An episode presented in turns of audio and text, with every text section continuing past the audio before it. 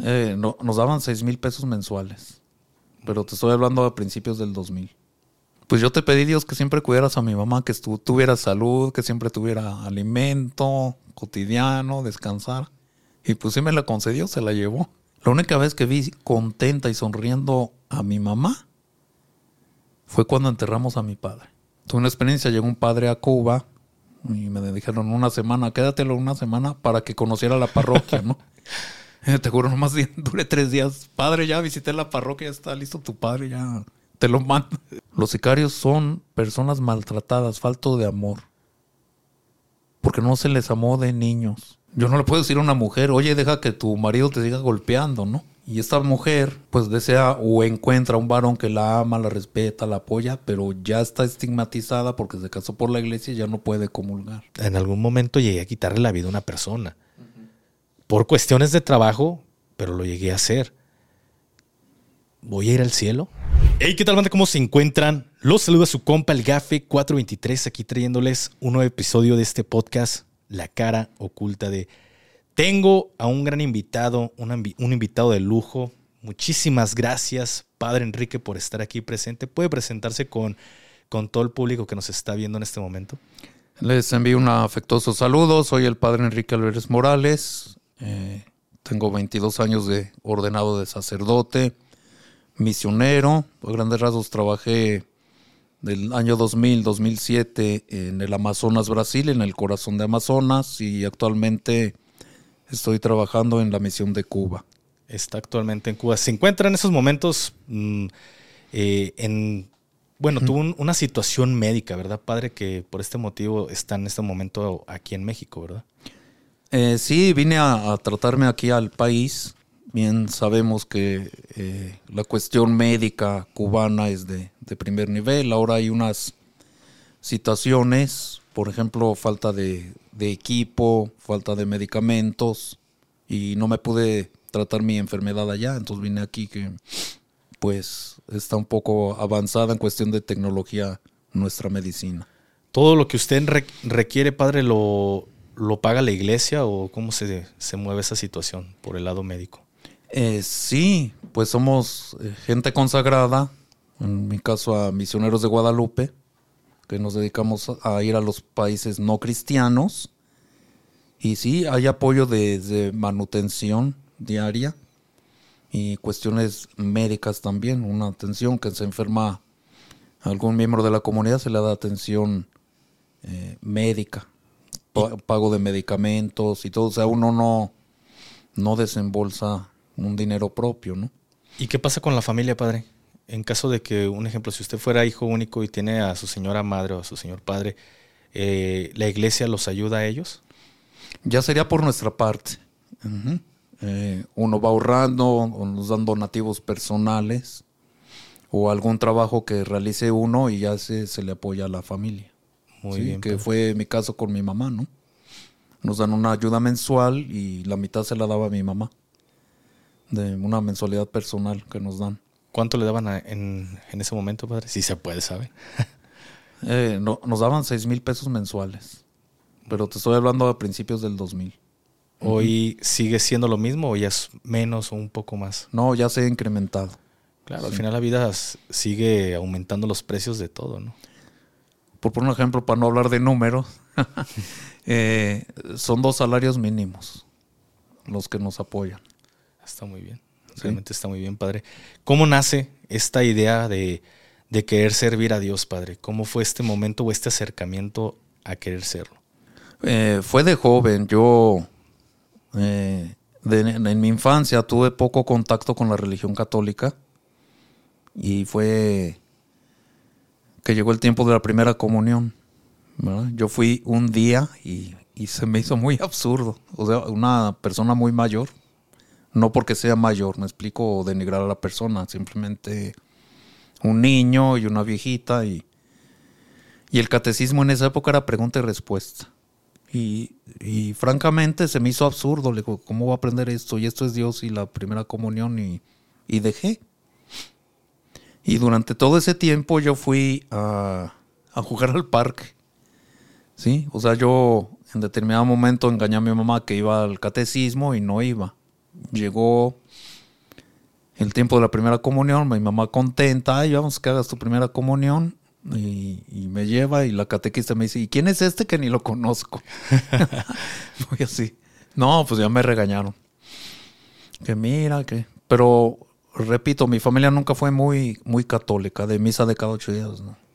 Y pasó este evento, yo lo, yo lo cuento porque acabé de sacerdote, ¿no? Una cierta contradicción, ¿no? Claro. De primero que, ¿qué es esto? Y crecí y me integré a un grupo de jóvenes en la parroquia. Yo soy originario de la Ciudad de México. Allá, ahí crecí. Mi familia también. Y me involucré. E- Este grupo de jóvenes iba de misión a, a la Sierra de Puebla, a lugares muy pobres de Puebla. Era tiempo de Semana Santa.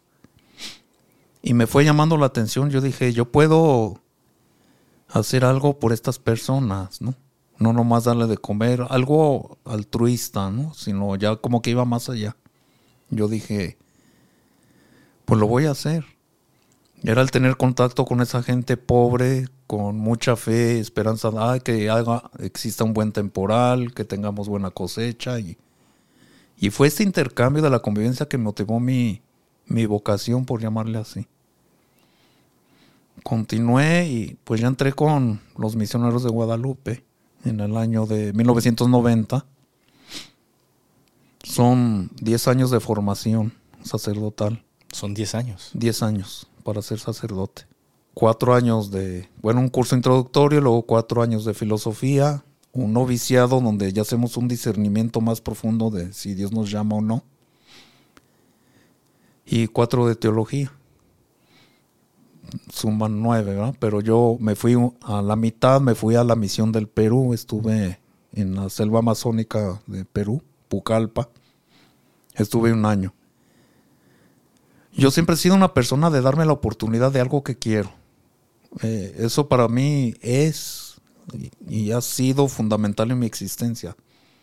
Hacerlo y convencerme. Yo soy del enemigo del hubiera. Eh, Súper enemigo del hubiera. Yo no. Y si me hubiera metido y si hubiera dado éxito, o si hubiera hecho el proyecto, Sí, Yo lo hago. intentado. si, si hay fracaso, yo quedo satisfecho ante ese fracaso. Porque dice, lo intenté y no fue por ahí la decisión. Pero no me quedé con las ganas. Exactamente, que eso te retroalimenta como persona. Para mí la duda mata. Y lo hubiera, y si hubiera esto o hecho. Y está la contraparte. Haces un proyecto, lo realizas y tienes éxito. Pero lo hiciste. Lo importante, yo creo, un consejo así en la vida, hacer lo que desees. Y convencerte por ti mismo, no por lo que te dicen los demás. Y pues ya entré al, seminario. Pues algo que me da mucha tristeza, realmente. Mi mamá no creía que fuera sacerdote. Que no seas. Yo creo que como hijo, no soy hijo único, somos tres hermanos. Yo soy el del medio. Pero mucha resistencia. Y fue un camino doloroso en el sentido de que había encuentros en el seminario. Salían, había juntas, retiros. Y mi mamá una ausencia muy fuerte, ¿no? De veces de, de llorar. Dije, bueno, ¿qué hago? Pero es lo que yo quiero. Y seguí, a pesar de. Ya en el último año eh, está esta parte de ordenación diaconal.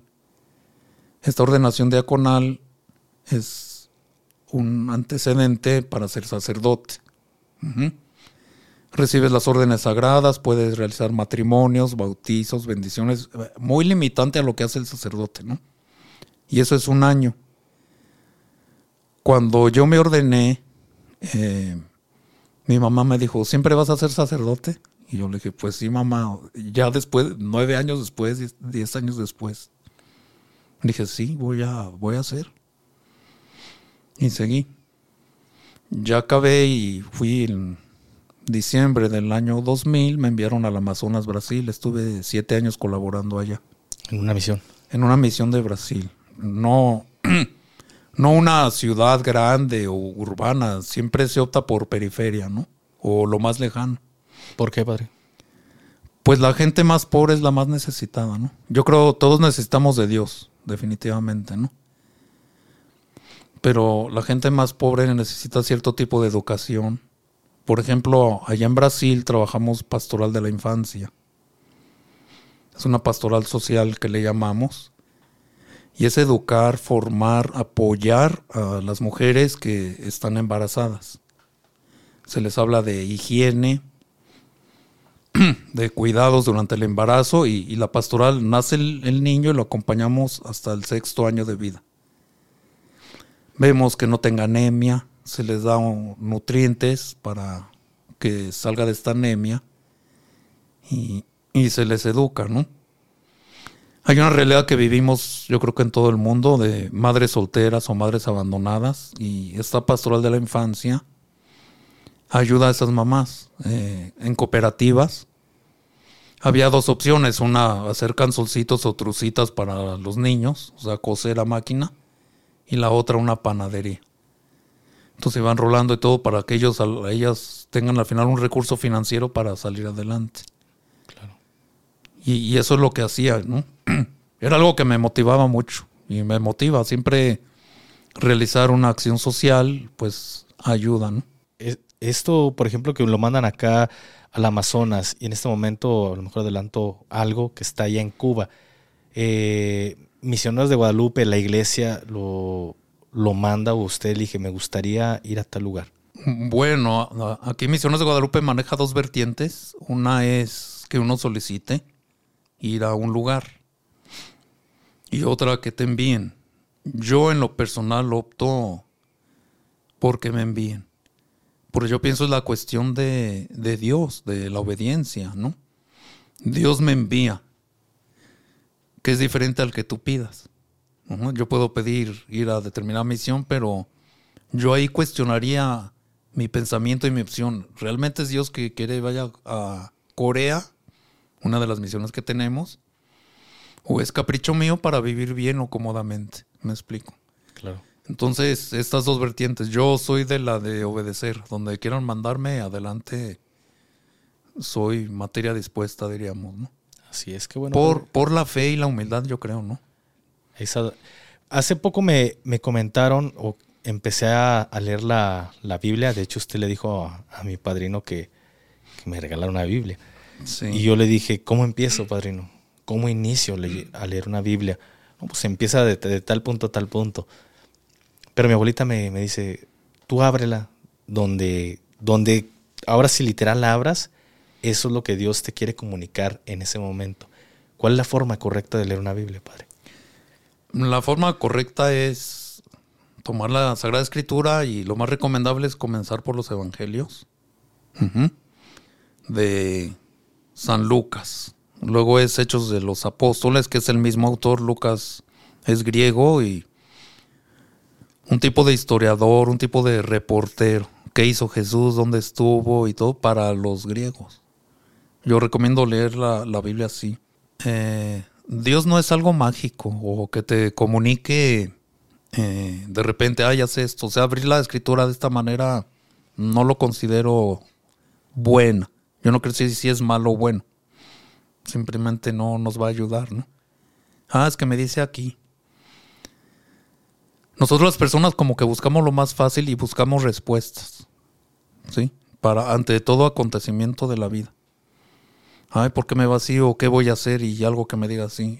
Yo en mi vida tengo 22 años de sacerdote y he estado conociendo a Dios. No, no lo conoces de un principio y ya, sino constante. Yo me he configurado con otro Dios más, más con los pies en la tierra, ¿no? Dios nos da libertad de escoger, Dios nos da un punto de e iluminación para comprender lo que pasa. En, este momento usted habla, Padre, de Dios nos da la libertad. Y eso fue algo que me, me conecté mucho con usted desde el primer momento que lo vi en, eh, oficiando una misa. Dije, este Padre es muy diferente a todos los que he llegado a ver en, en mi vida. Y es una persona muy abierta que se expresa eh, lo que usted siente. ¿Ha tenido problemas por tener esta personalidad tan característica de usted, padre? Mm, problemas directamente no. Yo creo que o, hacer un lado de los compañeros. Voy a citar un ejemplo. Claro. Eh, actualmente estoy trabajando la- bueno, de hace tiempo ahora en Cuba y en Brasil trabajé un poco la pastoral del duelo. A nivel iglesia o de Vaticano, esto no existe. Eh, ¿Qué te puedo decir? Yo soy una persona que ve más allá de la realidad, ¿no? O sea, no soy visionario, va a pasar esto, soy... Soy una persona muy analítica, muy analizar qué va a pasar más adelante o qué puedo hacer para ayudar a los demás, siempre en esa perspectiva. La iglesia va acompañando a las personas en su duelo hasta cuando acaba el novenario, que son las celebraciones eucarísticas. Así es. Va el sacerdote, rezan la, en el velatorio, la Eucaristía, en ocasiones, en ocasiones muy esporádico van a- al panteón o al cementerio a bendecir la, la tumba donde va a estar el ser querido, es muy raro. Y la- la iglesia acaba con el novenario. Y yo siempre me pregunté, ¿y después qué? O sea, los dolientes, ¿cómo los vamos acompañando? ¿Cómo los vamos a consolar? Porque yo creo como misión como iglesia y ministros de Dios es brindar un consuelo al doliente. Definitivamente, ¿no? Claro. Actualmente en toda la iglesia hay una ausencia de esto. Entonces pues, voy ahí caminando, les rezamos, estamos con ellos, hasta que una herida sana. Perder un ser querido es muy doloroso. Quiero hacer un paréntesis. ¿Y por qué acabé en el duelo y trabajando pastoral? Fue la muerte de mi mamá. Falleció de 70 años, hicimos su, su cumpleaños número 70, fuimos a un restaurante. Y a los ocho días se muere de infarto fulminante. Eso fue un golpe bajo para mí como persona. Dije, oye. Y, y sobre todo un cuestionamiento muy fuerte que te dice, eh, y, y es lo que yo te digo de la imagen de Dios que uno va teniendo. O sea, como decías, abro la Biblia a ver qué me dice. La vida no es así.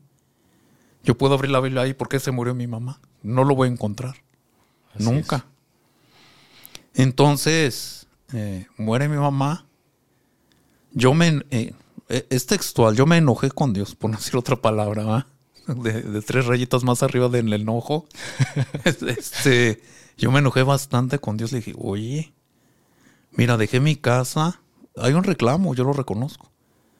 Yo dejé mi casa, soy ministro tuyo, he pasado hambre, frío, eh, aprender otro idioma, otra cultura, comer otra comida de otro país es, hasta que te adaptes es muy fuerte. Y, y- y mira, ¿qué pasó? Y yo luego me dije, pues parte yo tengo culpa, ¿no? Quizás sea como una ironía lo que voy a decir ahora. Pues yo te pedí, Dios, que siempre cuidaras a mi mamá, que estu- tuviera salud, que siempre tuviera alimento cotidiano, descansar. Y pues sí me la concedió, se la llevó. ¿Qué dice Dios? ¿Qué me- mejor lugar Que para la mamá de Enrique que mejor que esté en la tierra que, esté conmigo, ¿no? Y yo me puse a pensar, cuidado con lo que uno pide, ¿no? y fui trabajando este, el, el perdón a Dios que, que nos pasa. Cuando fallece un ser querido, eh, nos enojamos con Dios. Que por qué y qué pasó. Yo, yo trabajé el duelo y, y al final llega un aprendizaje. Un aprendizaje que diario me lo que amanezco lo, lo rezo. Dice así, Enrique, disfruta la vida con quien esté a tu lado, porque hoy o ella no está o tú no vas a estar. Y eso me ha llevado a transformar mi vida a través del dolor y a través del sufrimiento. El sufrimiento nos tiene que llevar a un camino, a un lugar, a un qué hacer. Todavía no. Entonces este fallecimiento de mi mamá y hacerme la pregunta, ¿para qué murió? Y que yo aprendo de eso. No el por qué, el para qué. ¿Eh?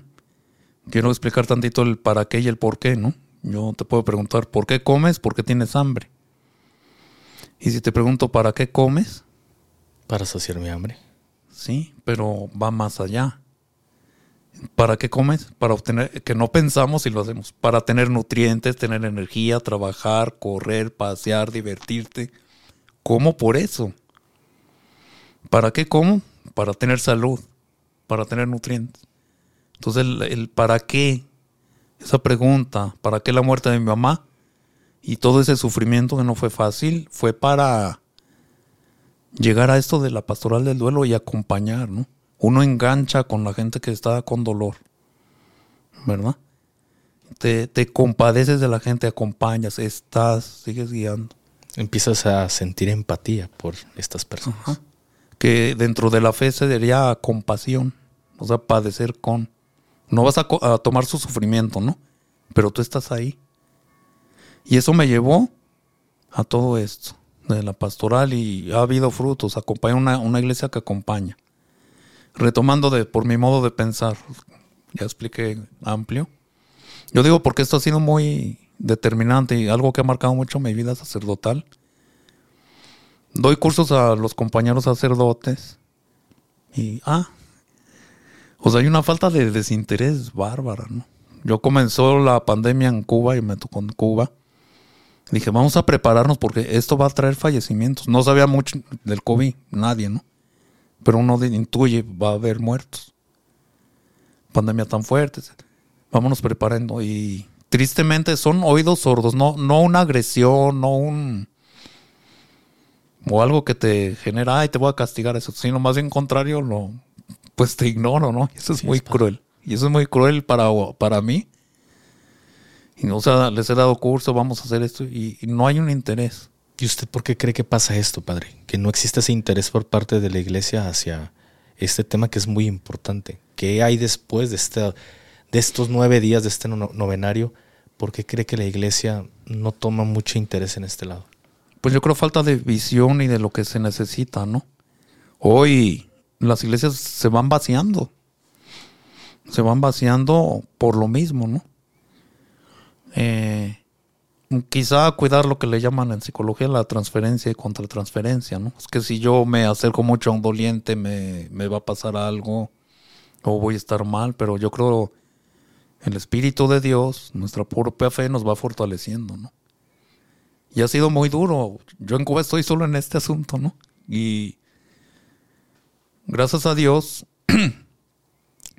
conocí al padre Mateo Bautista, encargado de la pastoral del duelo, que nomás está en América. América del Sur, está en Argentina, en Perú.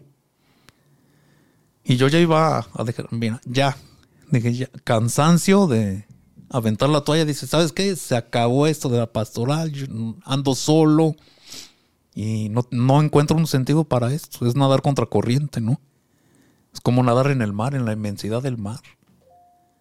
Sin embargo, en el Facebook y tenía el WhatsApp y yo le escribí al padre, padre, eh, soy el padre Enrique Álvarez, me interesa la pastoral de Duero, ¿me puede mandar material? Sí, de, libros y eso, abriendo un paréntesis, la realidad cubana. Eh, yo puedo usar dos horas de internet diario.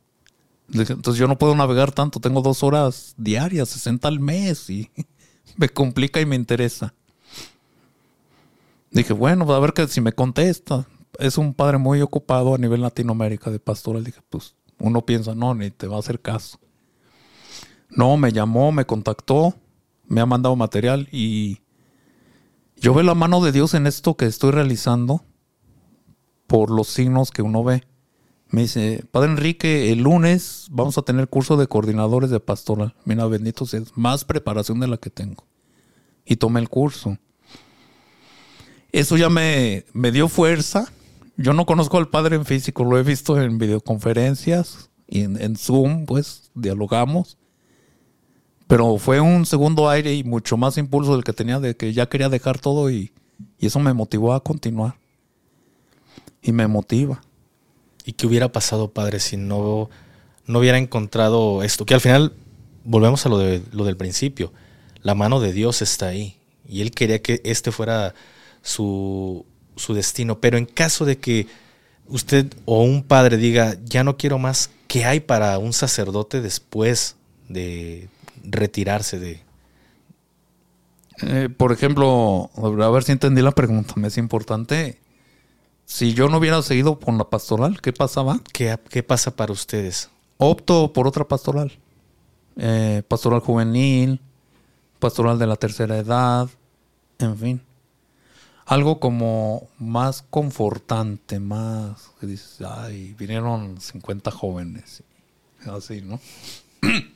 Vamos a decir, más de alegría, más como de felicidad que de dolor. ¿Pero existe un retiro para ustedes?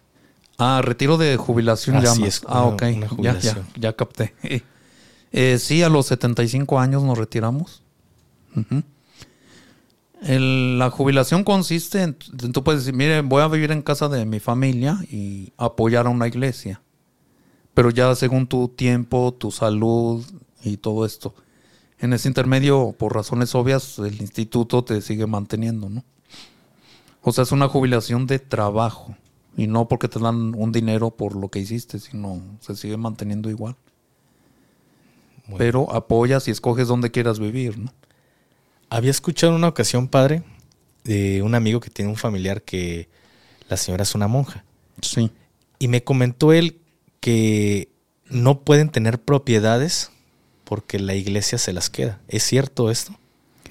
Eh, vamos explicando un poquito. Está la vida diocesana, el clero secular. Un padre diocesano se mantiene de la iglesia, de donde esté. Ahí, de ahí vive. Ellos sí pueden tener bienes. Eh, bienes materiales a comprar una casita o tener su carro, esto, ¿no? Los religiosos, tanto hombres como mujeres, voy a decir algunas congregaciones, eh, salesianos, eh, franciscanos, eh, jesuitas. Yo estoy, es congregación, o sea, yo vivo en comunidad, no vivo solo.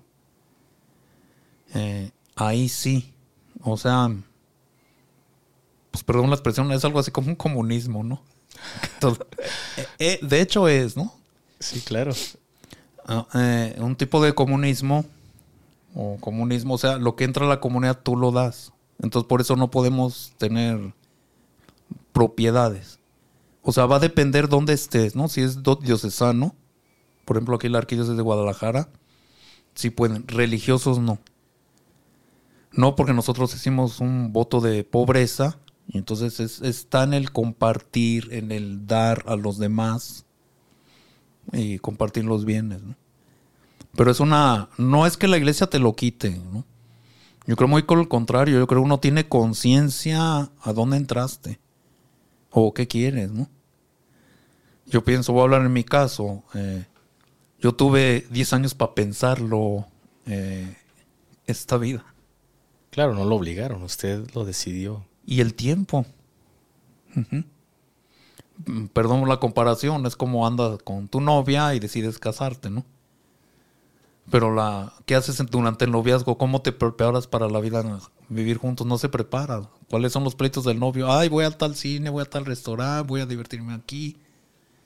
Y nunca se dialoga tanto. O se prepara, ¿no? Dos, tres años de noviazgo y te casas para toda la vida.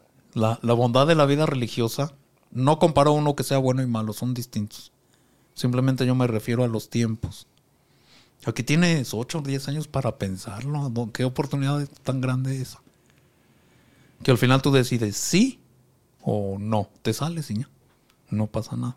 ¿No hay algún problema porque usted diga, siempre no me gustó y siempre no fue lo mío, me salgo? ¿No hay que pagar alguna cantidad de dinero porque al final se les invierte tanto en comida, estudio? ¿No se, no se llega a ese punto, padre? No, no, no. Eh, está la libertad, ¿no? Por ejemplo, yo entré en 1990, entramos 50 y acabamos 8. Y en el camino van decidiendo salir por diversas circunstancias, ¿no? O sea, la comunidad o la, la exigencia de la consagración o a veces el vivir solo. Y van tomando otros caminos, ¿no? Pero nunca hay que pagar nada. Ah, porque te saliste. Nunca. ¿Usted cuál cree que es el de los motivos más comunes para que una persona abandone esta vida, padre? Es que uno no entra con seguridad, ¿no? Yo platicaba en un principio del darte la oportunidad de. Entonces, gente que piensa como yo, yo voy a entrar al seminario y voy a ver.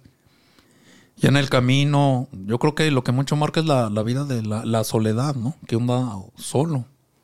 Llegas a tu casa y vives solo. Yo creo que esa es la, la una determinante muy fuerte dentro de la vida eh, vocacional sacerdotal. Y más bien surge el deseo de formar una familia. Es por eso que la gente opta por decir, esto no es lo mío. Exacto. La soledad. La soledad es fuerte. ¿Y usted cómo ha lidiado con esto, padre? Pues ya muy bien. Ay, adoro, vas a decir. ¿Por qué, padre? Es un tiempo muy bonito que me dedico para mí. Eh, yo voy a hablar de lo fundamental, ¿no? Eh, por ejemplo, la televisión, ¿no? Estás con alguien y está el partido de Chivas, lo quieres ver y el otro quiere ver una película. Eso es lo más simple, ¿no? O la alimentación, el ruido, ay, quiero hablar y tú no quieres hablar. Yo, yo, pues le doy gracias a Dios. En Cuba vivo solo. Y me doy tiempo para mi persona. Me doy tiempo para estudiar, me doy tiempo para orar, me doy tiempo para caminar, me doy tiempo para visitar a las personas. Yo, yo disfruto el estar solo. Disfruta la soledad. Mucho. De hecho, ahorita tuve una experiencia. Llegó un padre a Cuba y me dijeron una semana, quédatelo una semana para que conociera la parroquia, ¿no? Te juro, nomás duré tres días. Padre, ya visité la parroquia, ya está listo tu padre, ya te lo mando. Váyase de regreso, padre. No, pero todo con educación. Sí, claro, claro. Pero yo me vi la imposibilidad, ¿no? Yo llevé, bueno, llevo cinco años viviendo solo. Se acostumbra uno a este estilo de vida. Es que cuando llegó la otra persona yo estaba así, es incómodo la palabra, ¿no? Yo entiendo la vida comunitaria, yo entiendo eh, que hay que compartir la vida, pero en es, bajo esa circunstancia no, no. Esto de compartir su tiempo que ya lo tiene como para leer o para estudiar y tenerlo que dar a lo mejor a otra persona, no a un padre, pero pues usted tiene sus tiempos ya muy medidos, ¿no? Pues no, yo me refería a otro cura, otro padre. Porque el tiempo a la persona se le brinda de la comunidad, ¿no? Puede hablar cualquier hora y una unción de los enfermos porque está en peligro de muerte o una confesión, uno va. Padre, ¿ha habido en algún momento, y esta, esto, esta pregunta me gustaría hacer, espero no me la pueda contestar? Hubo un momento en la historia que usted bien sabe que hubo una persecución a, a personas que pensaban diferente a la iglesia, como Galileo Galilei, duró mucho tiempo encerrado. Ya después la iglesia lo soltó, ¿no? bueno, falleció, perdón. Y muchos años después la iglesia pide un perdón. Ya habían pasado muchos años. ¿Usted qué piensa de algunos temas que usted puede decir de, la iglesia debería de tener un poco más de aceptación por este lado? Yo se lo pregunto a usted porque usted tiene una mente muy abierta, muy diferente a otros. Eh, sí, yo creo que hay, actualmente hay que ver otro tipo de pastorales. Por ejemplo, una es el duelo. ¿Sí? Hay necesidad de ver como... Yo te hablo de, de iglesia jerárquica. Ujú. Llámese... A ver si no me excomulgan. no, pero no estoy diciendo nada raro. Está la iglesia en Roma, el Santo Padre. Están los obispos y sacerdotes. Yo al, para aclarar, ¿no? Porque iglesia somos todos los bautizados, ¿no? Entonces hay cosas que replantear y, y dar oportunidad. Eh, bueno, esta es una que te menciono, del duelo. Algo muy importante y delicado y que no hay apertura es de los divorciados y vueltos a casar. Yo creo que como personas, como seres humanos, queremos y deseamos, y yo creo que con cabría la palabra derecho, reestructurar nuestra vida, ¿no? Tenemos ese derecho. Puede, eh, derecho o dentro de la misericordia de Dios, y hablando en término eclesiástico, poder volver a comulgar, poder volver a estar con Dios. ¿Sí? Hay situaciones conyugales muy difíciles. Yo no le puedo decir a una mujer, oye, deja que tu marido te siga golpeando, ¿no? O si es alcohólico, o situaciones muy extremas, ¿no? De la vida conyugal. Y, y esta mujer, vamos a hablar del sexo de mujer, pues desea o encuentra un varón que la ama, la respeta, la apoya, pero ya está estigmatizada porque se casó por la iglesia y ya no puede comulgar. Es un tema muy, dentro de la iglesia, muy, muy delicado, muy fuerte y, no hay avances, tristemente, ¿no? No hay avances en este tema.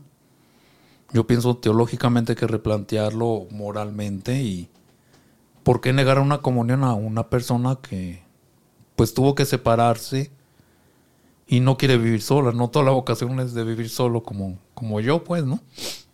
Usted sí está de acuerdo entonces por este lado. Que se trabajara. O sea, yo coloco el planteamiento, no hay nada dentro de la iglesia jerárquica, un planteamiento de solución ante esta necesidad, que yo lo veo como necesidad.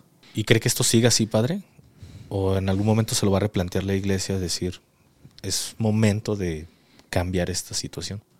Yo soy propositivo y yo pienso que sí. En Cuba y a nivel universal se hizo un sínodo diocesano.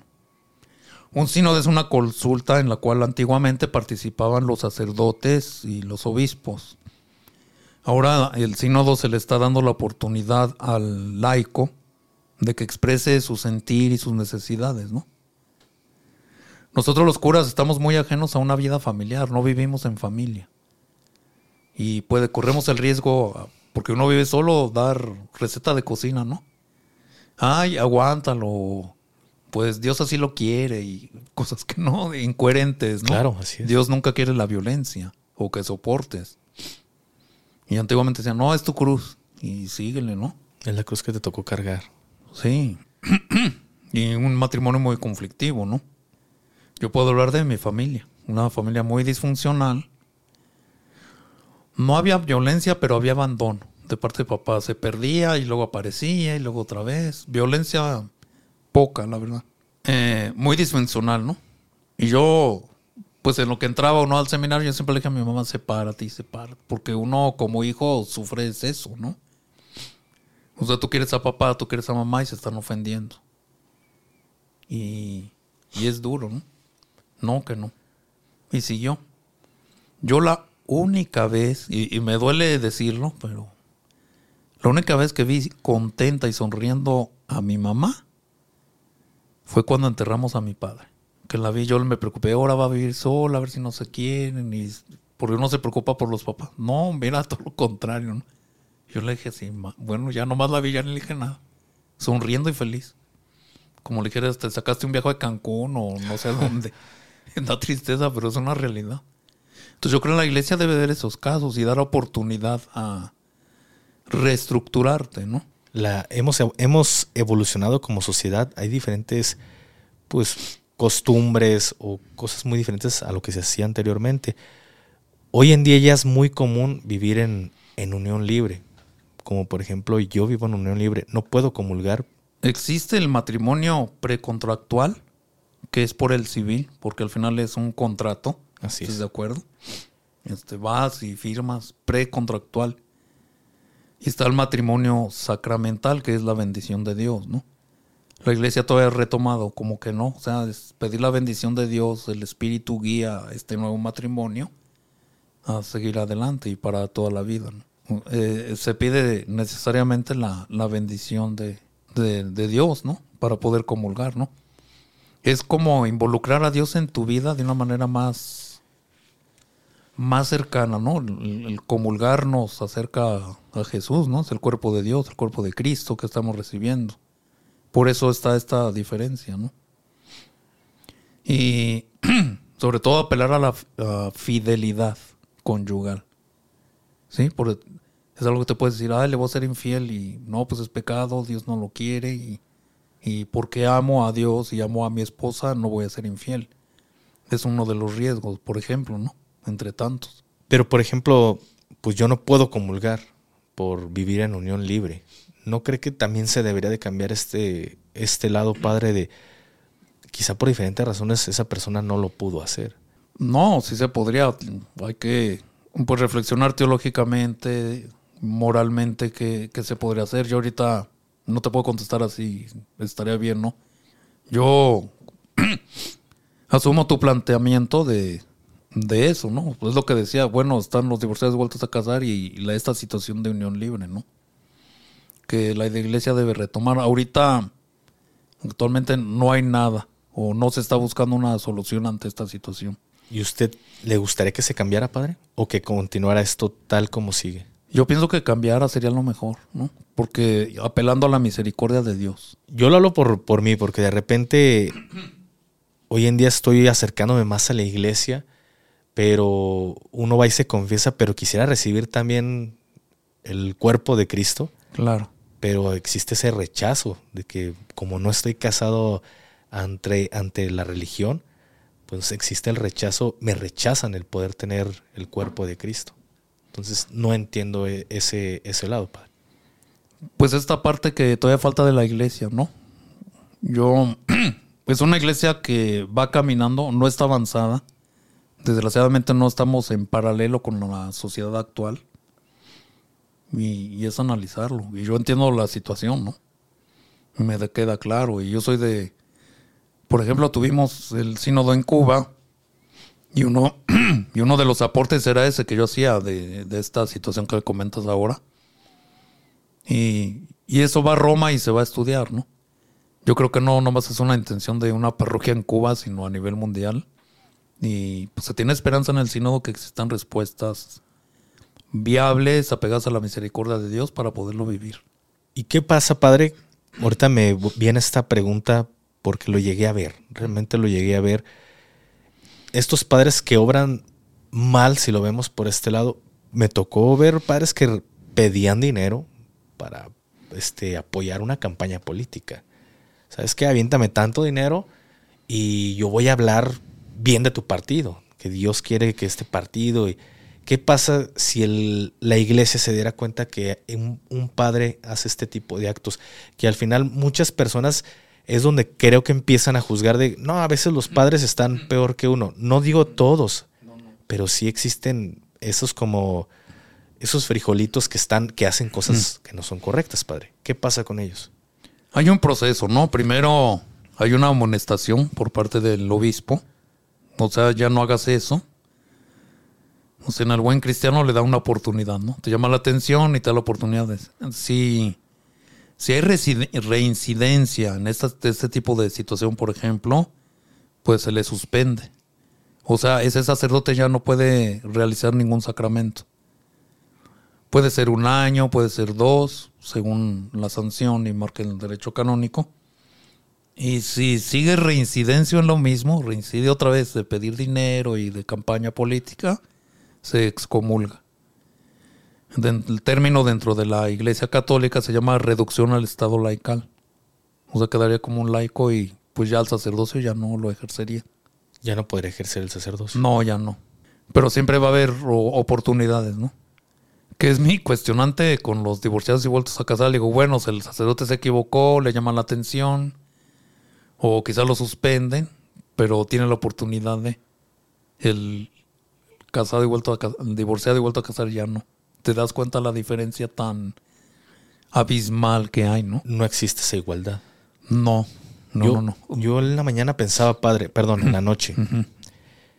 Dije, para, yo entre mis ideas, no existe la igualdad. Porque para que exista la igualdad, padre, pues tiene que haber igualdad. Se escucha muy tonto, pero creo que no hemos comprendido ese, eso tan básico, eso tan fácil que está. Y yo lo veo hoy en día con diferentes temas de igualdad.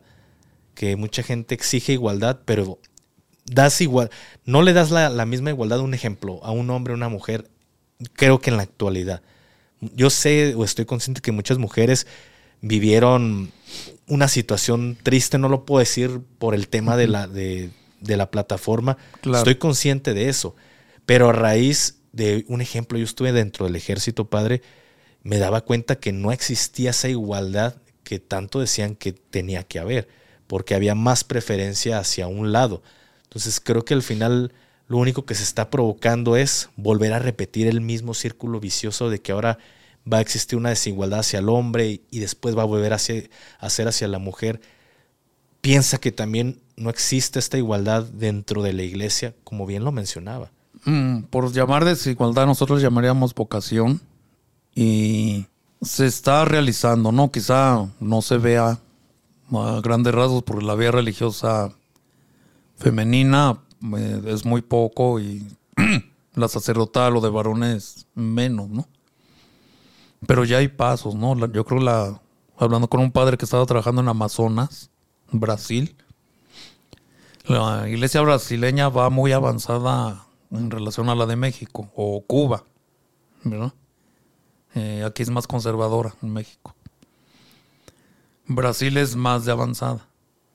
Por ejemplo, hay religiosas en una parroquia, guiando la parroquia. Obvio, no tienen la potestad de celebrar misa, de sacramentos. Sin embargo, la cuestión pastoral y administrativa de una parroquia la están llevando religiosas. De hecho, se integró un sacerdote y ya más bien el sacerdote ahorita lo que está haciendo es la cuestión de sacramentos. Misa, matrimonios, eh, confesiones, etcétera, ¿no? Para que me entiendan. Pero la quien coordina son religiosas. Y esto va surgiendo a la falta de sacerdotes. Pero sí va avanzando, yo me atrevería a decir sí. Quizá aquí en México no, pero en otros países, Sudamérica sí. La iglesia en Argentina también va más avanzada que la de aquí, la chilena, ¿verdad? No hablo de Cuba porque nos vamos gestando poco a poco, ¿no? Así es. Pero, pero sí, o sea, hay, hay cambios que a futuro se van a ver, ¿no? Porque ahorita, por ejemplo, uno ve a México y no vas a ver una religiosa encargada de una parroquia, porque hay sacerdotes. Pero en Sudamérica lo hay. Y oficiales y de acuerdo con el señor obispo de la diócesis y todo, ahí está. ¿Usted está de acuerdo con todos estos cambios que van surgiendo día con día, padre? Mm, sí, sí, me da gusto. Pero- Sí, porque, perdón, por ejemplo, ahorita mi trabajo actual en Cuba, estoy atendiendo dos parroquias y es una locura de tiempo, ¿no? Uno quisiera, o sea, sí, uno, uno está, hace presencia, pero no como tanto deseas porque el, el día tiene 24 horas, ¿no? Y yo creo que una presencia constante de alguien consagrado es muy importante, ¿no? Yo, yo estoy de acuerdo con eso. Y ojalá en un futuro sea más. ¿Y cree que muy- usted que pues vive en, en todo este mundo, los demás padres piensan igual que usted o también se resisten al cambio, padre? Como si un amigo voy a voy a confesar, me voy a confesar sin absolución. Eh, es un pecado de la iglesia, todavía hay mucho machismo y eso es lo que está afectando, ¿no? Y todo es por una estructura de poder, de machismo, ¿no? Yo quiero ah, citar en el Evangelio a Santa María Magdalena, que acompañó a Jesús desde el juicio hasta la tumba. Que ningún apóstol lo hizo, haciendo referencia al varón, al hombre, como tal. Fue ella. ¿Y qué recompensa obtuvo? Jesús resucitado se le parece a ella, a una mujer. Y, y ella va donde los apóstoles y le dice, el Señor Jesús ha resucitado. Y, y se lanza un cuestionamiento, ¿por qué una mujer y no San Pedro, que era el principal llamado? Porque es la importancia de, del papel de la mujer dentro de la iglesia. Y dentro de la vida del hombre. Ajá, claro. Mucho se habla, padre, ahorita que toca este tema, no sé si usted me pudiera dar su punto de vista y a la gente que nos ve en este momento, mucho se habla sobre que, lo digo con mucho respeto, padre, Claro. que María Magdalena fue la mujer de Cristo y hubo herencia. ¿Qué puede opinar usted al respecto? Eh, son teorías, ¿no? Yo he estudiado, me he metido mucho a estudiar Sagrada Escritura y son teorías que la propia sociedad, por ejemplo, actual, un poco más morbosa, lo hace, ¿no? No fue mujer, fue discípula, como lo fue la Virgen María, la mamá de Jesús. Ella no anduvo en estas cuestiones de sexualidad humana, ¿no? O, cuestiones afectivos sexuales, ¿no? Hablando claro, ¿no? No. No, no, no. no. Y, y se confunde, ¿no? María Magdalena como la mujer pecadora. El pecado no nomás es el tener sexo genital. Hay otros pecados más fuertes. Pecado de corrupción, pecado de, de asesinato, de, de cosas que estamos viendo hoy. Entonces, pues a ella le dicen pecadora, ¿no? O decir, ay, el hombre pecador, no. No es nada más referencia al sexo. Yo creo que es más amplio. Y ella, pues la pobre, como dice pecadora, ya uno lo entiende dentro del morbo social como sexo y pues realmente no. Este, ella estaba poseída por siete espíritus, siete demonios y Jesús la salvó. Es lo que yo, yo quería preguntarlo y escucharlo pues de una persona como usted, padre. Y también me gustaría saber su punto de vista acerca de un ejemplo. Yo, yo respeto todas las religiones, padre. Persona que se me, se me cruce, respeto todas sus creencias.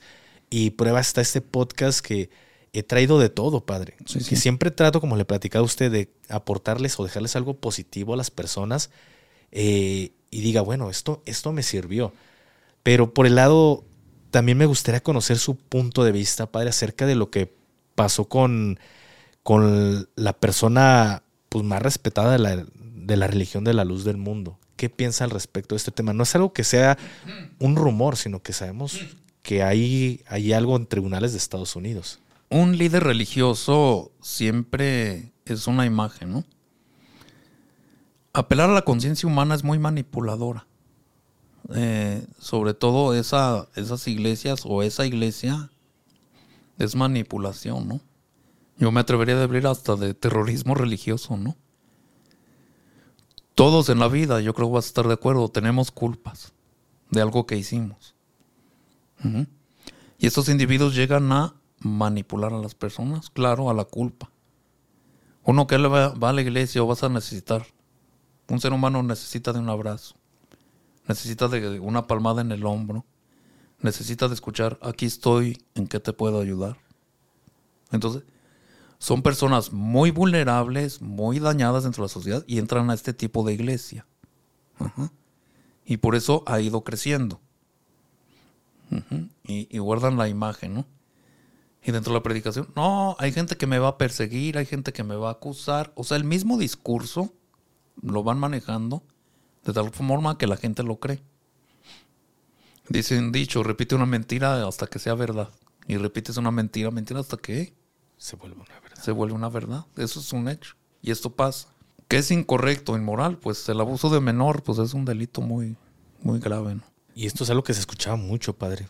De verdad. Y usted sabe que aquí en Guadalajara está como la el lugar más importante de esta religión. A mí me tocaba, cuando trabajaba en carnicerías, padre, eh, ir a, llevarles la carne porque dos veces al año se hacen pues unas fiestas muy grandes eh, y me tocaba llevarles carne a, ciertas personas y se escuchaban estos rumores inclusive dentro de ellos mismos. Ya cuando alguien quizá ajeno a otra religión ya le decía, oye que fulanito, no, no es cierto, pero cuando tú estabas entre ellos mismos, entre ellos sí, sí había este rumor de que, oye, supiste que, oye, escuché que, pero ellos no lo decían público. públicamente, padre. No lo dicen públicamente porque es delito, ¿no? Ya eres cómplice de una situación de este tipo. Yo creo que lo correcto es, pues sí, enjuiciar al hombre, pagar por lo que hizo, que al final en la cárcel no le...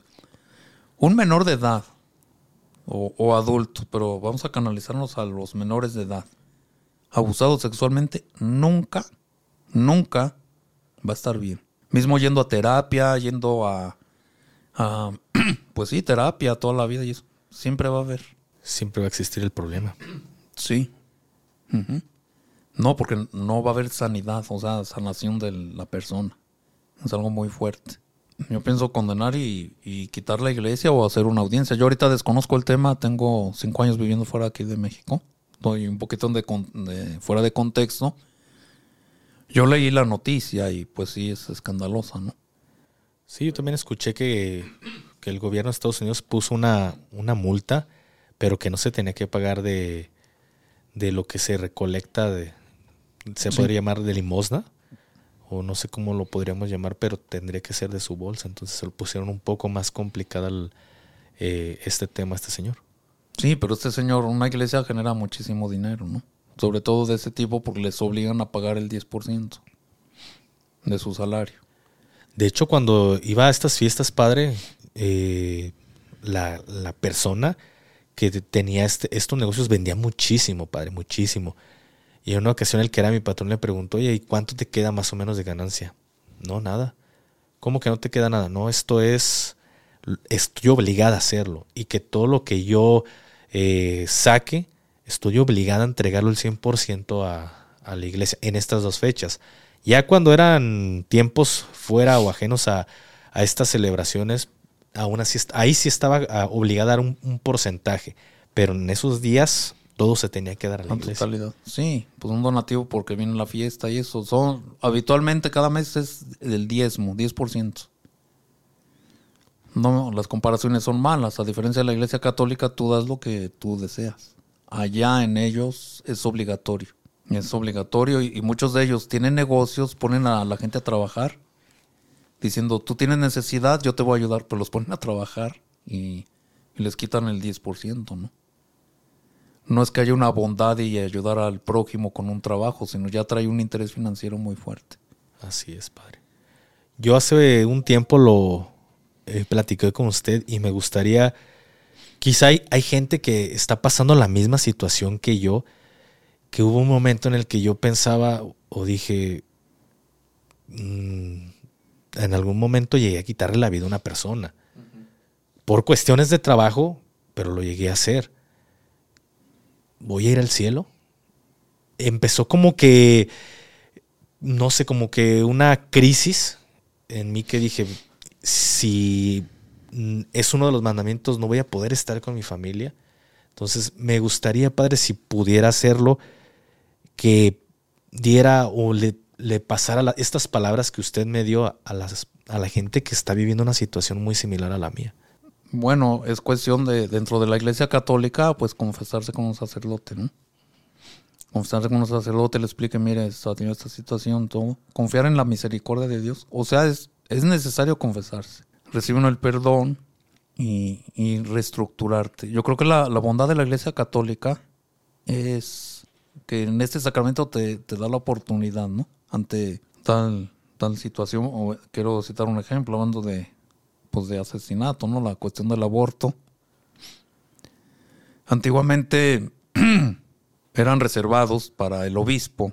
O sea, alguien que cometía un aborto tenía que ir con el obispo. Y, te decía, puedes absolver cinco abortos. Un permiso especial. E, es la estructura eclesiástica, ¿no? Hoy actualmente no, ahora el sacerdote, por expresión del Papa, podemos el, la potestad de absolver a alguien, ¿no? De, aborto. Entonces también ellos deben de buscar un sacerdote, ya sea canonista, ellos están en, la catedral aquí en Guadalajara, o el obispo, pero ya son faltas más, más graves, ¿no? Pero si tiene la, la, posibilidad y Dios le tiende la mano a, a salir adelante, ¿no? Sí, fue en una situación como la que en la que yo estuve, que quizá por como lo que usted me dijo, pues eres un, fuiste un militar, fuiste un soldado, eh, pues es parte de, ¿no? Es, mm, me gustaría que le, le, repitiera las mismas palabras, padre. Sí, es el oficio, pero al final yo creo que hay que optar por la vida, ¿no? Por mucha violencia que haya o situaciones, pues tratar de evitarlo. Pero, por ejemplo, lo que viven actualmente los militares, padre, que uno está tratando de, dar la seguridad. Y no digo nada más los militares, también los policías. Y de repente, pues ellos te ponen unas emboscadas y ellos claro. quieren matar. Entonces tú lo único que haces es defenderte y repeler una agresión. Vas a ir al. No vas a poder tocar el cielo por haberte defendido, padre. Siempre y cuando haya un arrepentimiento. ¿Verdad? O sea, arrepentimiento, buscar, ya mencioné, y confesarse, ¿no? Entonces, ¿sabes qué? Pues, estoy arrepentido de eso que hice, ¿no? ¿Cómo explicarte? Muchas veces yo creo que la palabra ante esta situación, por ejemplo, de, seguridad, pues hay mucha ignorancia. Ignorancia, en buen término, o, falta de conocimiento de la religión y amor a Dios. Ellos lo hacen. No es que me metas aquí. Y tú llegas la pregunta, oye, ¿y conoces a Dios? Conocer a Dios. ¿O ¿Conoces qué? cuánto te ama y qué te permite y qué no, no hay un conocimiento. Yo creo las personas que nos vienen a escuchar, pues vean esa oportunidad y busquen a alguien que los guíe espiritualmente para, comprender y, ver qué hacer, ¿no? De acuerdo con la seguridad, pero hay que considerar el, daño psicológico que cargan esas personas. O sea, yo creo que el matar a una persona no trae nada más un daño moral, espiritual, sino también emocional, psicológico.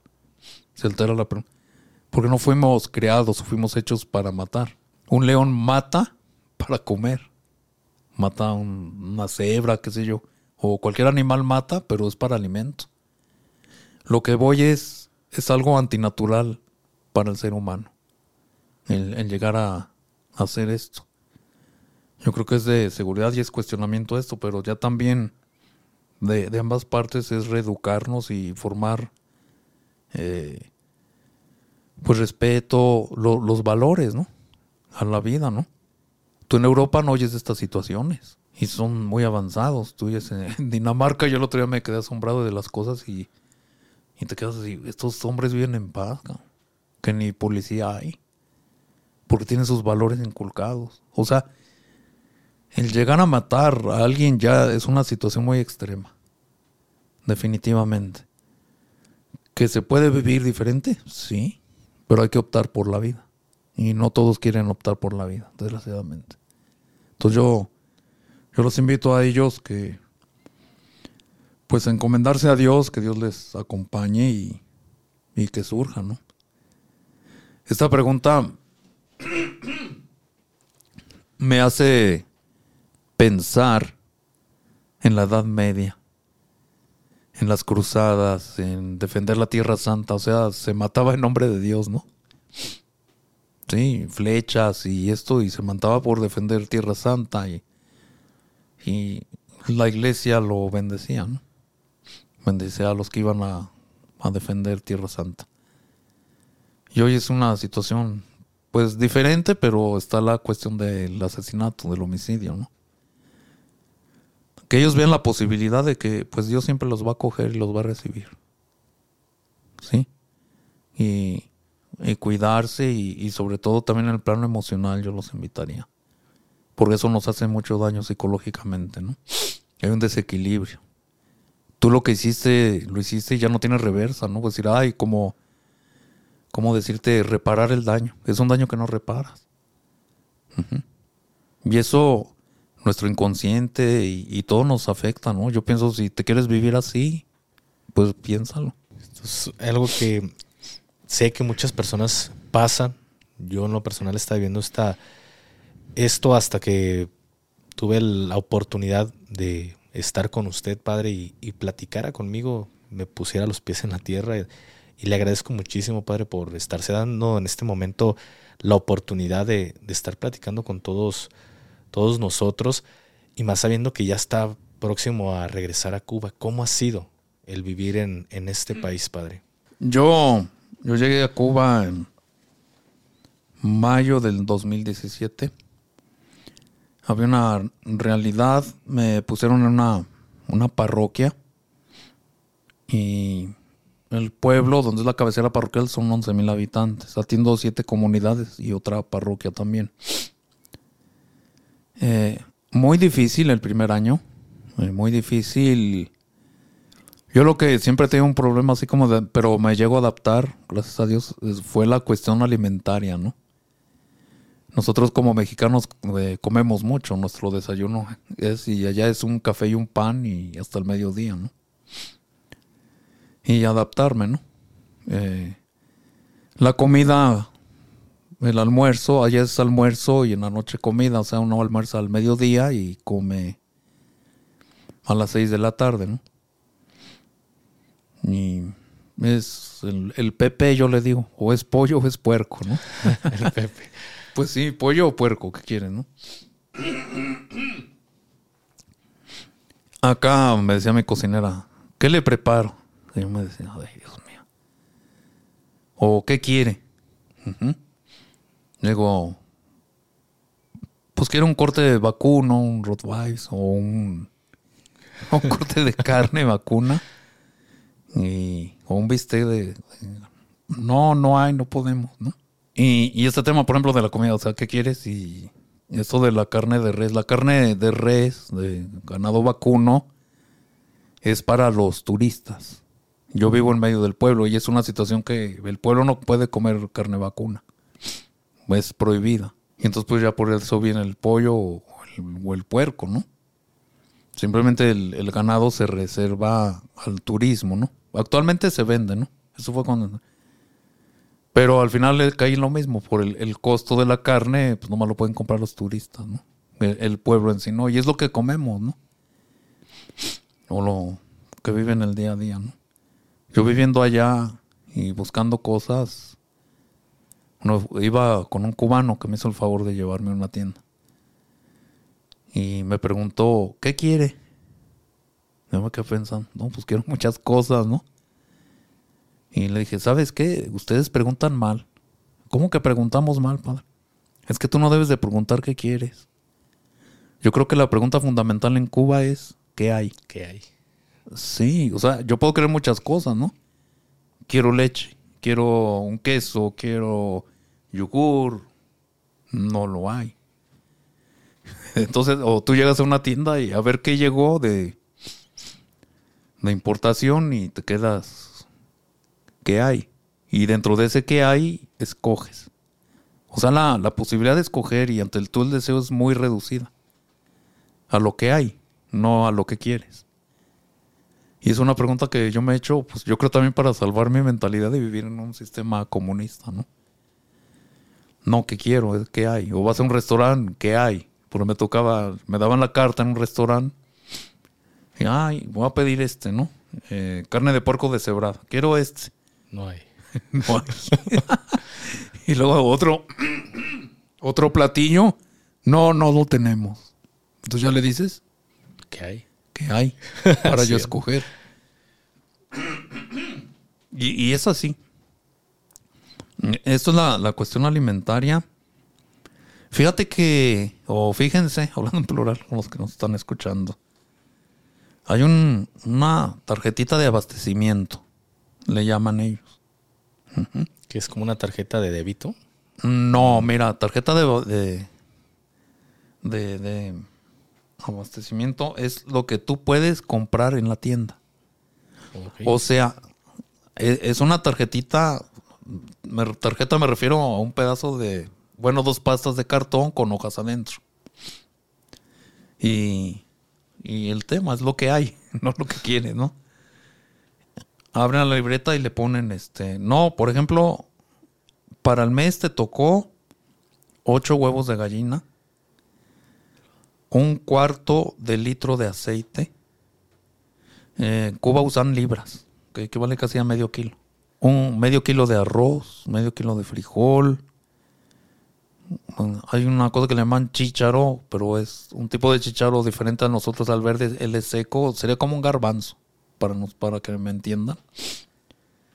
Y, igual. eh, cuando hay una pasta de dientes, un, un jabón de tocador, y con eso tienes que vivir el mes. Cuando hay. No, cuando hay, porque de repente en vez de ocho te van a dar seis huevos. O no llegó jabón para bañarte.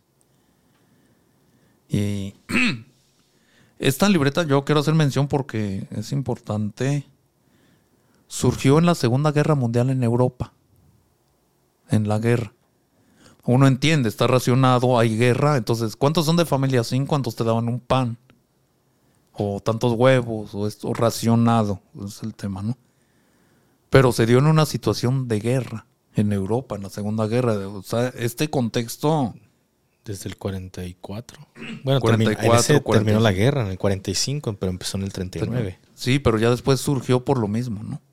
O sea, el varón va a luchar y no hay campesinos, eh, se escaseaba la harina y así. Todas esas cosas muy, muy delicado. Y después la llevaron a Cuba, ¿no? La llevaron a Cuba y actualmente se sigue usando, ¿no? Algo de, de, esa, de ese tiempo, ¿no? Inclusive el pan, tú vas a comprar pan, que es un cuadro de, de harina, un pan pequeño y racionado. Te toca 5 o 10, ¿no? Dependiendo, ¿no? Ya a mí que vivo solo me tocan como de 5, 4. O sea, toda la cuestión alimentaria es racionada ya. argumentando una igualdad social, ¿no? Porque todos iguales y todos comemos. Pero pues seamos realistas, con eso no vives un mes. Existe esa carencia. Claro. Uno entiende y yo lo llego a entender y hasta cierto grado tienen razón del acaparamiento, ¿no? Por ejemplo, hoy actualmente, ¿no? O sea, tú compras el huevo a 100, 200 pesos cubanos, ¿verdad? Entonces llega alguien, lo acapara por el mercado negro y te lo vende a mil. 30 pesos, 30 huevos, mil pesos. ¿Quién compra eso? Pues nadie. Muy caro. Y así está. Al menos de cuestión de alimentos, eso, ¿no? La leche está restringida, o sea, nomás los, los niños pueden tomar leche y las personas de la tercera edad. Nada más. Y obviamente, bueno, el mismo tema racionado, ¿no? Pero no es para todos. Pero ¿qué pasa, padre? Un ejemplo, si usted compra su comida racionada en su tiendita más cercana y de ahí se va a algún otro lugar más cercano y dice, quiero comprar, ¿se puede? O también hay como, eh, es- está registrado todo lo que usted compra. Bueno, eso te digo lo, lo habitual de cuando llegué. Actualmente hoy y después de la pandemia se abrieron tiendas más grandes. En la situación es la doble moneda. Ellos allá se usa el peso cubano y se usa el euro. Un euro cuesta 170 pesos cubanos. Antes de venir, por ejemplo, compré, pues gracias a Dios, ¿no? 7 kilos y medio de pechuga deshuesada. 55 euros. Dije, ay, compré. Entonces me, me la pasé un mes comiendo pechuga a la plancha porque no hay aceite o un poquito lo tienes que super ahorrar a la plancha. Comida y cena, comida y cena. Todo el mes me lo reventé en pechuga, salieron ¿no? plumas, padre. Pues sí, ya me sentía tlacuache. Puro pollo, ¿no? Son los hechos que comen pollo, ¿no? O zorros. Y, y arroz y frijol negro, ¿no? Con eso se acompaña. Y es la comida habitual. Entonces, eh, yo el, el sistema es que lo compras con una tarjeta, en esa tarjeta te depositan euros. Ya sea las personas que viven en Estados Unidos, te lo, lo giran, ¿no? Los que tienen esa, vamos a llamar suerte, ¿no? Por el tema. Que les depositen ahí y lo compran en su tarjeta. Pero si tú compras ahí, tú ya no puedes comprar esos 7 kilos y medio en otra tienda. Mismo si te vas a otra provincia de Cuba. Porque entra en un sistema de tarjetas, como nosotros vas y entra al sistema y, y se paga, ¿no? Pero ahí lo registra el país y ya la tarjeta no la puedes usar para comprar el mismo producto. Porque entra el tema del racionamiento de alimentos. En- hasta en eso los tienen bastante checados. Sí, es, es, eh, evitar el acaparamiento, ¿sabes? ¿no? O sea, porque va a llegar uno y que tiene mucho dinero, va a comprar todo de pollo y te lo va a vender en 100 euros, ¿no? Pues, imagínate.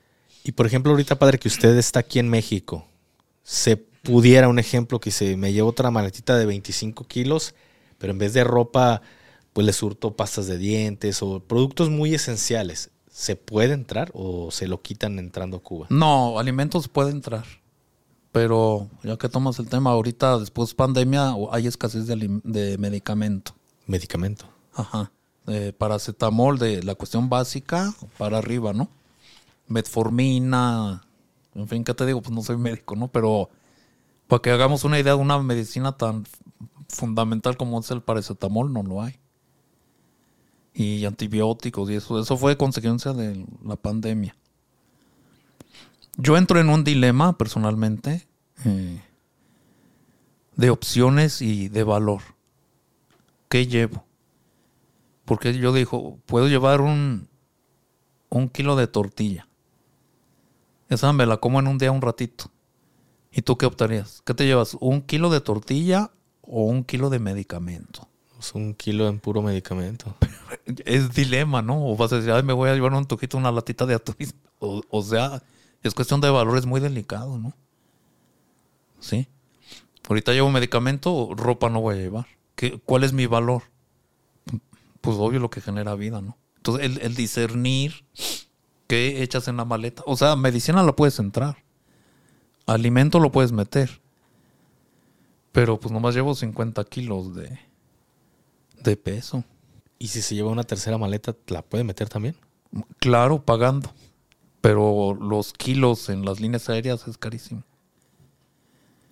Hay una que por un kilo, te excedes de un kilo, ya te cobran mil pesos mexicanos. Muy caro. O sea, uno puede llevar tres, cuatro maletas siempre y cuando pague, pero el costo de del peso, olvídalo. Ahorita, por ejemplo, la cuestión de medicina y alimentos en Cuba es libre. Lo que sea. Entonces, esa maleta tiene que ir nada más llevar eso. Porque cuando llega uno a Cuba al aeropuerto, pesan la maleta. O sea, aparte de la línea aérea, la pesan ahí. Si tiene. Si excede de 25 kilos, te la van a abrir y revisar. Entonces, si tú mezclas medicina con otras cosas, bueno, vas a suponer que llevas unos tenis, llevas ropa, etcétera. Y si va medicina ahí, pues ya te van a abrir la maleta y revisar. Y decir, ¿y esto qué? ¿Y esto para qué? O sea, hay que llevar la pura maleta con pura medicina y en la misma maleta eh, alimento, enlatado o procesado. No puedes llevar semillas, pues las normas normales, valga la redundancia. Y si, por ejemplo, yo quisiera mandarle algo a Cuba, padre, ¿se puede? ¿Existe como alguna paquetería que diga, ah, pues le voy a mandar al padre pues algún tipo de medicina? ¿Puede? Mm, No hay un, un enlace eh, de aquí de México para allá. Vamos, ni dinero me puedes mandar porque no existe una cuenta bancaria o un banco que lo deposites aquí y llegue a Cuba. Es muy difícil. ¿Y de, y de otro país? Por ejemplo, Estados Unidos, de ahí sí, como mencionaba, se puede Sí, hacer un giro. De, de- de- de un giro y paquetería de Estados Unidos, sí. Porque bien sabemos que en Florida, en Miami, hay mucho cubano y manda para la isla. Ahí hay paquetería, pero México no. Y me extraña por las relaciones que hay de, con Cuba, ¿no? Muy, unas relaciones muy estrechas. Sí, y más en esta administración. En esta administración sí hay demasiada relación, ¿no? Y no cree que estaría, estaría bien, ¿no? Que aprovechando todas estas relaciones que está teniendo la, administración actual, pues también ayudar a, a que se abra por ahí una paquetería o que se puedan hacer giros a, a- a Cuba, ¿verdad? Pues lo que me cuestiona tan amigo, sí. Ay, me quita el sueño. A ver, si, a ver si no nos están escuchando en ese momento, ¿verdad? No, no importa. ¿Y cómo ha sido su estancia en este momento allá, padre? Que usted diga, pues ya tengo tanto, ya me acostumbré, pero pues sigue siendo muy pesado para mí. Recuerdo que en una, en una misa comentó algo de unas llantas que usted le dio preferencia a comprar unas llantas para su carro que era como del año 70, algo así. Yo estaba riéndome ahí en misa de todo lo que usted nos platicaba, padre. Ah, Es que yo hago la broma cuando yo llegué a Cuba y le dije a mis amistades, inclusive lo dijo ahí y ese chiste se lo prendieron en la comunidad, los cubanos. Le dije, no, hablé a México y me dijeron, les dije, tengo un carro del año. ¿Cómo un carro del año? Sí, del año en que nací. del 67, le. Y hay una risa. Es, es viejo, yo tengo la edad 76, eh, es ruso viejo, uno puede conseguir las refacciones en Rusia, porque allá no hay tiendas de refacciones, no existen. Entonces, eh, obvio, eso incrementa el costo. ¿verdad? Para mantener el carro, por eso es un carro viejo y ruso. Todavía lo siguen produciendo en Rusia, ¿no? Y pues ahí lo vamos, ¿no? El carro, pues nos lleva, ¿no? Según lo mantengas, ¿no? Aquí yo creo que el tema fundamental y últimamente, antes de venirme, la, la venta de combustible. Casi es el mismo tema que comentaba así de racionamiento en el alimento, también en el combustible. Eh, 20 litros a la semana, No es nada. no hay más. A, a mí me llega a alcanzar para visitar las comunidades, ¿no? Unas son rancherías. Y ya. Pero yo sí tengo necesidad de ir a La Habana, a un hospital por urgencia, vamos a decir, que en La Habana hay mejor atención. Pues no, llego, pero no regreso. Porque no puedes conseguir combustible hasta la otra semana. Y luego te cuestionan, pero es que tú vives en tal municipio. ¿Por qué haces aquí? Y pues no te podemos vender. En fin, hay que hacer arte. Yo le diría arte en todo su contexto, ¿no? Sabes, el arte es muy profundo, hay que no, no es tan racional el arte, no sé si estés de acuerdo. Tú ves una pintura, un Picasso y tienes que usar la imaginación, cosa no racional. El arte es irracional. Quizá ahora alguien que no esté de acuerdo, pero yo lo entiendo así, ¿no? Tú no puedes razonar un Picasso. Así es. Es verlo, analizarlo. Es algo irracional, pero es bello. Ujú. Te llenas de ver un Picasso o, o ves la Capilla Sixtina, las obras de Miguel Ángel, ¿no? Pues no puedes definir el arte así. Yo le llamo vivir en Cuba es un arte, ¿no? A veces algo medio irracional, pero lo piensas y lo haces, ¿no? Pero bello al mismo tiempo, ¿no, padre? Sí.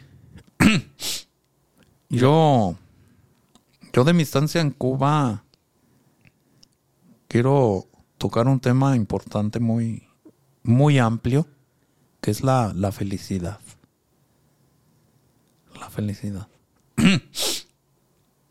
Hoy con la mercadotecnia, pues te dicen, ah, pues la, la moda o, o el selfie, quítate 20 kilos, ¿verdad? Y, y eso te genera felicidad, pero es el valor de felicidad que cada persona tiene. Yo por mi experiencia, lo que he leído, la felicidad es algo interno, está en nuestra mente. Lo que es feliz, tú vas a ser feliz con qué o para qué. ¿De acuerdo? Ese es, y, va a ser de acuerdo a, a tus valores. Entonces tú dices, yo soy feliz en Cuba, sí. Pero para ti te va a ser ilógico. Padre, la comida racionada, no tiene lo suficiente, le batalla, no hay gasolina, eh, luego se retrasaron los euros.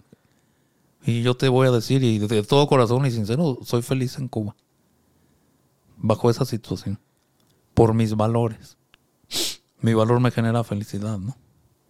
Yo como veo un cubano, o sea, sacrificó, ahorró, dejó de comer o de ir a una fiesta y se compró un celular. Y ya lo tiene. Todo el sacrificio que hizo, ¿no? Y luego yo le pregunto y no me contesta, ¿no? ¿Tienes dinero para el saldo? ¿Con qué lo vas a usar? No, no tiene. Tiene que hacer otro sacrificio, juntar dinero para ponerle saldo una hora y que se le va como agua. Entonces la felicidad de él, bajo ese concepto, le va a causar frustración porque ya tiene el, el teléfono, no lo puede usar porque no tiene dinero para el saldo. Y no es felicidad, ya eso, es- esa felicidad de principio o del objetivo que él quería, cuando lo tiene se hace frustración. Así es. Entonces mi- mis valores son distintos. Mi, mi valor es, ¿qué te puedo decir? Si estoy sufriendo en Cuba, sí sufro, ¿no? Bastante. Pero me genera felicidad y no soy sádico, ¿no? Como persona, lo que menos, no, no, no, no. Es mi concepto, ¿no? Eh, atendemos, por ejemplo, un comedor para 90 personas. Le damos comida de lunes a viernes. Y eso, el estar allí, el, el- buscar el alimento, que es complicadísimo, eso me genera a mí felicidad. Comió esa gente. Y es comida y cena. Y eso en mí genera felicidad. El estar en una misa de difuntos, mismo un contexto de tristeza, de estar con la gente, apoyar y verla que se va en paz por lo que le dije. Claro, Dios me ayuda también, ¿no? No quiero excluirlo, definitivamente no. Eso me genera felicidad. El visitar a un enfermo y darle consuelo y que esté en paz en nombre de Dios me genera felicidad. Por eso yo te digo, soy feliz en Cuba y por eso regreso. Ahora me encontré mucha gente y ¿para qué regresa? Y quédese y está enfermo. Le dije, no, yo voy a ir hasta que el cuerpo aguante. Hasta que mis piernas digan, ya, Enrique, no vas a caminar más, pues ya veremos un retorno, ¿no? Pero en base a mi valor, que mi valor es dar consuelo en nombre de Dios, generar compasión, unir personas, darle de comer a personas, dar consuelo a un enfermo, me genera felicidad. Por eso yo regreso. Y claro, es contradictorio a cualquier persona que yo le diga, o tú mismo me dirías, ¿para qué vas a Cuba si vives así, no? Pero mi valor es ese, Y le causa felicidad. que mis valores no son tus valores, Así es. Padre, porque somos personas, ¿no? ahorita me dejó pensando en este momento el arte. ¿Cómo, cómo padre, usted tiene un comedor comunitario cuando lo que de las cosas que más escasean es la comida? ¿Cómo le hace para sacar ese recurso? A ver, el- la cuestión financiera nos apoyan de España. ¿ok? Una ONG, no puedo decirla, pero nos ayuda. Y, ese dinero, e- el arte es dónde buscar y comprar. Ujú. Yo, su momento de, de crisis que había, por ejemplo, hubo una gran escasez de arroz. Y esto es curioso, porque, ah, por ejemplo, hay escasez y, llevar un saco de arroz en el carro es delito y se paga con prisión, porque hay escasez de arroz, por ejemplo, ¿no? Entonces te ve un policía y tú llevas un saco de arroz y no tienes comprobar de dónde lo sacaste, vas detenido. ¿Sí? Y es una situación crítica, por eso te decía de arte, entonces pienso, ah, me voy a apoyar en el gobierno. Y, y sí me apoyaron, me dieron permiso. Porque yo le dije, mira, ¿sabes que yo tengo esta de esta gente? Sí, aquí está un permiso que puede transportar arroz. Sin problemas, ¿no? El arte este es este, relacionarse con las personas de- del gobierno, quien te puede apoyar, o sea, no ser tan negativo, racional. Ay, es que no, no. O sea, es, es lo que yo digo arte. ¿Cómo yo me puedo yo transportar arroz sin ir preso? O pollo, o lo que sea, ¿no? Se logra. Digo, a veces de una manera un poquito irracional la vamos a poder ver aquí y allá y, y resulta, ¿no? Y se logra, ¿no? Yo creo, yo tengo cinco años, yo voy para seis ahora en mayo. Nunca se cerró el comedor por falta de comida. Claro, yo también le atribuyo mucho a la gracia de Dios, ¿no? Porque luego, ay, padre, tenemos arroz, tengo frijol, este, voy a matar un puerco y me lo compra. O sea, a veces ni uno busca, ¿no? También hay veces que hay que buscar. Pero también yo veo ahí la mano de Dios y se ha fortalecido mi fe en eso de, de la comida. Yo nunca, de los seis años, nunca me quedé sin comer porque no había. Siempre hay. No lo que uno quiere, Pero hay. pero hay. Muy, muy interesante todo esto, padre. Y ya para, para terminar con todo esto, no quiero quitarle más su tiempo. Ya llevamos hora y media, padre. Hora y media de plática. ¿Qué le puedes decir a toda la gente, a toda esa juventud, también adultos, que sean, pero digo más juventud porque creo que son los que más se han apartado de la iglesia? Me incluyo. Me incluyo, padre. ¿Qué nos puede decir a todos nosotros, padre? Mira, se me hace muy oportuno. Yo ahorita hablaba de los valores y de la felicidad, ¿no? que, que busque. Valor es algo obvio, por su propia palabra dices vale, ¿no? Ujú. Es algo muy significativo para ti como persona. Vas a luchar por ese valor que tú tienes y hacerlo realidad y sobre todo vivirlo valores con una dirección a la vida. Valores con una dirección a, lo sano. Aquí quiero hacer énfasis en las adicciones, ¿no? Hoy hay mil adicciones, ¿no? Antiguamente era adicción al café, al cigarro, hoy hay mil. Que el, que el internet y te vuelves más loco de tanta adicción que hay. que ya ni uno sabe por dónde, ¿no? ¿Por dónde darle? Entonces valora la vida, valor que te restituya, que te genere vida a ti, te dé paz. Y ese valor involucrar a Dios. Yo creo que como estamos viviendo hoy, es por la falta de la ausencia de Dios. El infierno es la ausencia de Dios. No es un fulano de cola larga, rojo, que te esté pinchando con su DC en la espalda. Es la ausencia de Dios aquí y ahora. Hoy aquí estamos viendo la ausencia de Dios. Eso por un lado, ¿no? Yo les diría, ay Dios, yo creo que es conocerlo más. Esto va en la línea de, ¿qué conoces del sacerdocio? Por ejemplo, tú, van a decir, oye, ¿qué es un padre? Mira, pues es una persona que viste raro, lee un libro rojo, habla una hora y se va. Y es lo que tú conoces del sacerdote. Tú no sabes del sacerdote que, que está buscando alimento para darle a alguien de comer, que va a haber un enfermo. Otras cosas que desgraciadamente el sacerdote no muestra o no mostramos a los jóvenes, a usted o a ti, por ejemplo, ¿no? Tú vas el domingo y dices, y este nomás trabaja el domingo y la semana no hace nada.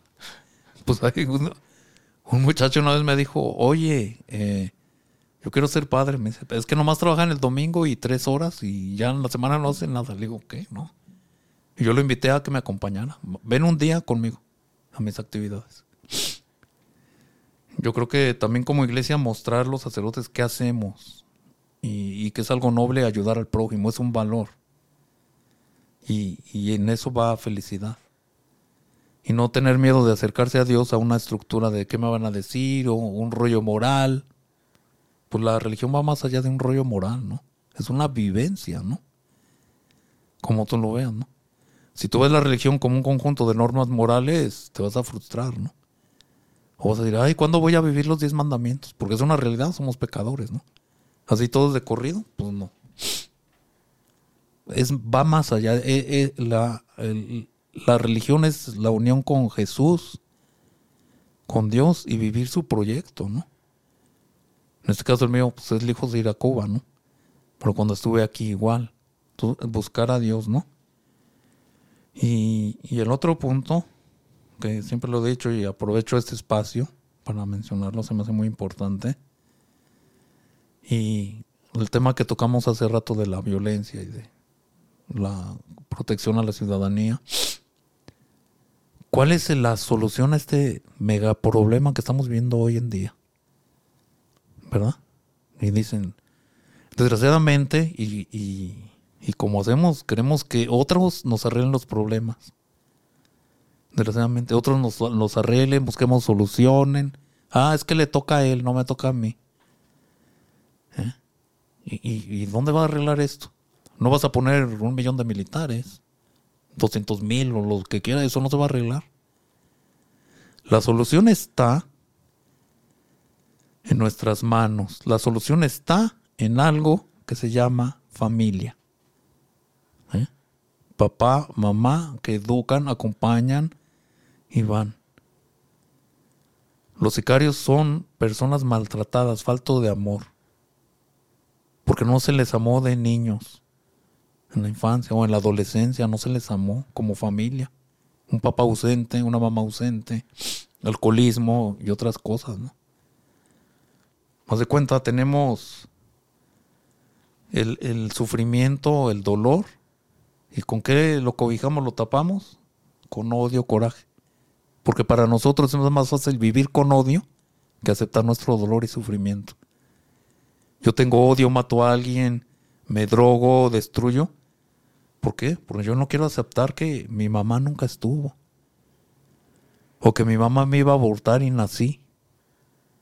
Dolor. O sea, e- es una sociedad de dolor, no de odio. Y también dentro del aceptar está el perdón. Mucha gente no quiere perdonar. E- Es eso. Porque el perdonar no es que se beneficie la, la- o el otro, ¿no? Muchos veces confundimos. Ay, ¿qué es perdonar? Ah, que lo perdone Dios porque yo no. Tener conciencia del perdón es el primero que se beneficia eres tú. Te voy a poner un ejemplo muy así. Tú estás platicando en la calle con tus amistades y viene alguien que tú odias. Y tú estabas alegre, feliz. Mira, esa felicidad con verlo se te fue de las manos. O va a estar el, el amigo que está ahí y te retorce. Oye, ¿te acuerdas de fulano? Nomás parte un piquete. se te fue la felicidad. Fíjate, tú todavía que eh, te maltrataron, tú todavía le estás dando poder a esa persona que te siga maltratando. ¿Eh? Le das poder hasta que perdones. Yo el otro día fui a, al reclusorio a Puente Grande, al metropolitano. Yo les decía a estos cuates, los internos. Me encanta que hablen de mí, mal. Que me critiquen, me encanta, adoro eso. Y se quedan así. Claro, mira, porque si me criticas a mí, pues yo voy a estar en tu mente y en tu corazón todo el día. Pensando. Y este güey, ¿ahora cómo lo voy a fastidiar? ¿Ahora qué le voy a hacer? ¿Y por qué no decir que te quite el sueño? Fíjate cómo yo me convierto en una persona importante para ti. Ya suéltame, déjame de criticar y ya suéltame y duerme, ya suéltame y no estés ocupando tu tiempo, ¿qué vas a hacer? Y tu corazón, haz otra cosa, ¿me explico? Así es. Entonces cuando no perdonamos, estamos generando eso en la cabeza. El que odia, ¿no? La, la otra parte. Yo creo que el perdón es, ¿tú cuánto quieres de paz? ¿Tú cuánto quieres de tranquilidad? Perdona. No implica ir a decirle, oye, te perdono. No es necesario. Y el perdón también pedírselo, que Dios nos ayude a perdonar a los demás. ¿Cuándo sané del perdón? Cuando tú hablas del evento o de esa persona y no te enojas, o sea, visceralmente, que te brinque la adrenalina del coraje. Ese es un indicador de que ya perdonaste. Y resumiendo, el perdón es no guardar rencón para el otro, porque eso nos va a acabar. Entonces, e-, es perdonar en esta situación social, bueno, que los chicos, perdona a tu papá que te abandonó, perdona a tu mamá de corazón, para que seas una persona más libre y, de ese amor, no odio.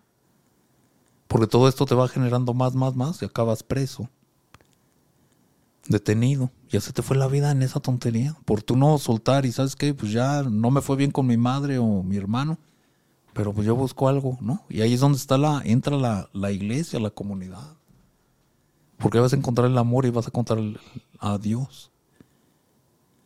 No en otro lado. Y por eso yo repito, la solución de este mega problema de, que estamos viviendo hoy está en la familia. ¿Por qué se drogan? Porque les falta cariño, les falta amor. O sea, hay un vacío que llenar. Entonces van a las drogas. No me hace caso alguien me abandonó, eso no. Un ejemplo, antiguamente, ¿no? Ahí falleció alguien y ¿qué hacían? Se iban a tomar, ¿no? Porque se murió alguien. Se murió mi mamá y se iban a pistear, a tomar ahí. O sea, esconderse en alguna adicción. Y, y, si un día de ellos ustedes son papá o mamá, amen a sus hijos, acompáñenlos. Si vas a traer un ser humano al planeta, a la tierra, ámalo, condúcelo, enséñale para que sea una persona feliz, no de odio. Nosotros, al, final, papá más se, se ve el hijo reflejado, ¿no? Ay, papá, va manejando y le mienta a la madre al que va enfrente. ¿Qué va a hacer el niño? Mentarle a la madre porque lo va a ver normal. Porque papá es significativo. Va a ser una réplica de lo Mamá es significativa. Entonces, si maneja y todo histérico, inventando a la madre a medio mundo, él lo va a hacer. ¿no? O sea, no te cuestiones, ay, es que tú no lo hagas. Pues que tú lo estás haciendo. Entonces, pues, gustaría cerrar esta charla con eso, con la importancia de la familia y luchar porque permanezca unida y, sobre todo el amor. Si verdaderamente queremos cambiar a México, al país, es con la familia. No, no va a ser ninguna institución los va a salvar. Así es, padre. Ninguna. Eres tú, tu familia, tú que te llamas papá, tú que te llamas mamá, tú que te llamas hijo. No hay otro camino. Muchísimas gracias, padre, de verdad, por por haberse dado el tiempo, que sé que, lo tiene muy contado, pero gracias por haberse dado el tiempo de estar aquí presente con su servidor, con toda la audiencia. Y pues muchísimas gracias, Padre. Que Dios, Dios lo bendiga y, y tenga un buen viaje y se la pase muy a gusto allá en Cuba haciendo arte todavía. claro, muchas gracias. Pues muchísimas gracias a todos ustedes por habernos acompañado a este gran episodio. Y pues nada, ya saben, nos vemos hasta el siguiente episodio. Nos vemos. Bye. Hasta luego y pues pido por todos ustedes. Gracias, Padre. Hasta luego.